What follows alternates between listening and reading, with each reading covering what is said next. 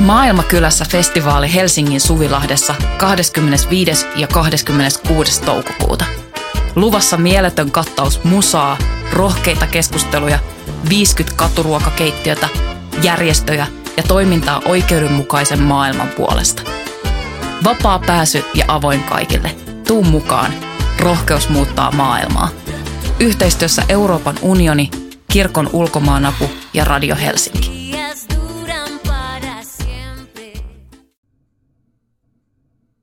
Ihmisläheisen journalismin puolesta. Sonja Saarikoski peräänkuuluttaa journalismin yhteiskunnallista tehtävää ymmärryksen lisäämisessä ja maailman tutkimisessa. Julkaissut Voima helmikuussa 2024. Verkkojulkaisu Longplayssa vuodesta 2023 työskennellyt Sonja Saarikoski on tullut tunnetuksi kertovaa journalismia tekevänä toimittajana – Kuukausitilausmallilla toimintansa rahoittava julkaisu antaa toimittajilleen rauhan tutkia aiheitaan perusteellisesti ja tehdä niistä kattavia ja analyyttisiä juttuja. Saarikoski on kirjoittanut artikkeleita Helsingin Sanomiin, Suomen Kuvalehteen ja Ylioppilaslehteen sekä työskennellyt Image-lehden toimituspäällikkönä. Olen pyrkinyt kertomaan tosiasioista ihmisläheisesti, myös kokemusten ja tunteiden kautta, Saarikoski kertoo. Kun aloitin toimittajan työt, halusin tutkia asioita ja oppia kirjoittamaan hyvin. Halu paljastaa epäkohtia tuli vasta myöhemmin. Nykyään ajattelen, että parhaissa jutuissa yksilökokemukset kertovat jotain olennaista myös yhteiskunnasta. Yksilöllisen ja yhteiskunnallisen näkökulman yhdistävä lähestymistapa luonnehtii myös Saarikosken esikoistietokirjaa Naisvangit, Siltala 2023. Kanava-palkinnon voittaneessa ja Finlandia-ehdokkaana olleessa kirjassaan Saarikoski tutki suomalaisten naisvankien arkea, rikosseuraamuslaitosta ja hyvinvointiyhteiskunnan pimeitä osia. Longplay sai koneen säätiöltä vuoden 2023 lopussa mittavan apurahan kulttuuritoimituksen perustamista varten. Apuraha on kansallisestikin tärkeä, sillä kulttuurijournalismi on ollut pitkään kriisissä. Olen iloinen apurahasta, sillä olen kirjoittanut paljon kulttuurista ja etenkin klassisesta musiikista, Saarikoski sanoo. Suunnittelemme toimituksessa juuri tällä hetkellä kulttuuritoimituksen sisältöjä. Totuudellisesti omasta näkökulmasta.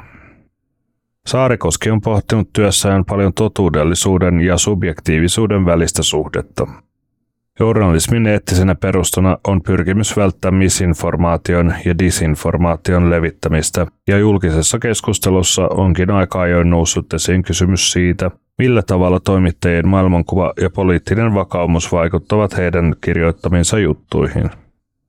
Saarikoski pitää faktantarkistusta, huolellista lähteettömistä ja itsekritiikkiä hyvän journalismin lähtökohtina – hän myöntää tarinallistamiseen liittyvät riskit, mutta ei silti koe subjektiivisuutta hyödyntävän kertovan journalismin olevan lähtökohtaisesti muita journalistisia ilmaisumuotoja epäluotettavampaa. Kaikessa kertomisessa piilee kertomuksen vaara. Objektiiviselta vaikuttava lähestymistapa voi jopa olla subjektiivisesta lähestymistapaa manipulatiivisempi, sillä se häivyttää tekijän näkyvistä. Etäännytetty ja kliininen kieli voi olla tehokas keino vakuuttaa lukija tekstin totuudellisuudesta. Toimittaja tekee aina subjektiivisia valintoja päättäessään, mitä kertoo ja mitä jättää kertomatta, Saarikoski kertoo. Saarikoski huomauttaa, että toimittajan objektiivisuutta ja subjektiivisuutta käsittelevässä keskustelussa menevät usein sekaisin kaksi eri asiaa. Tosiasioiden paikkansa pitävyys ja toimittajan oma näkökulma. Toimittajat eivät ole jumalia, vaan ihmisiä, ja ihmisillä on erilaisia näkökulmia asioihin. Mielestäni on totuudellisempaa, että toimittaja myöntää oman subjektiivisuutensa sen sijaan, että yrittäisi väittää, ettei sillä ole mitään vaikutusta, Saarikoski toteaa. Tutkiva, punnittu journalismi.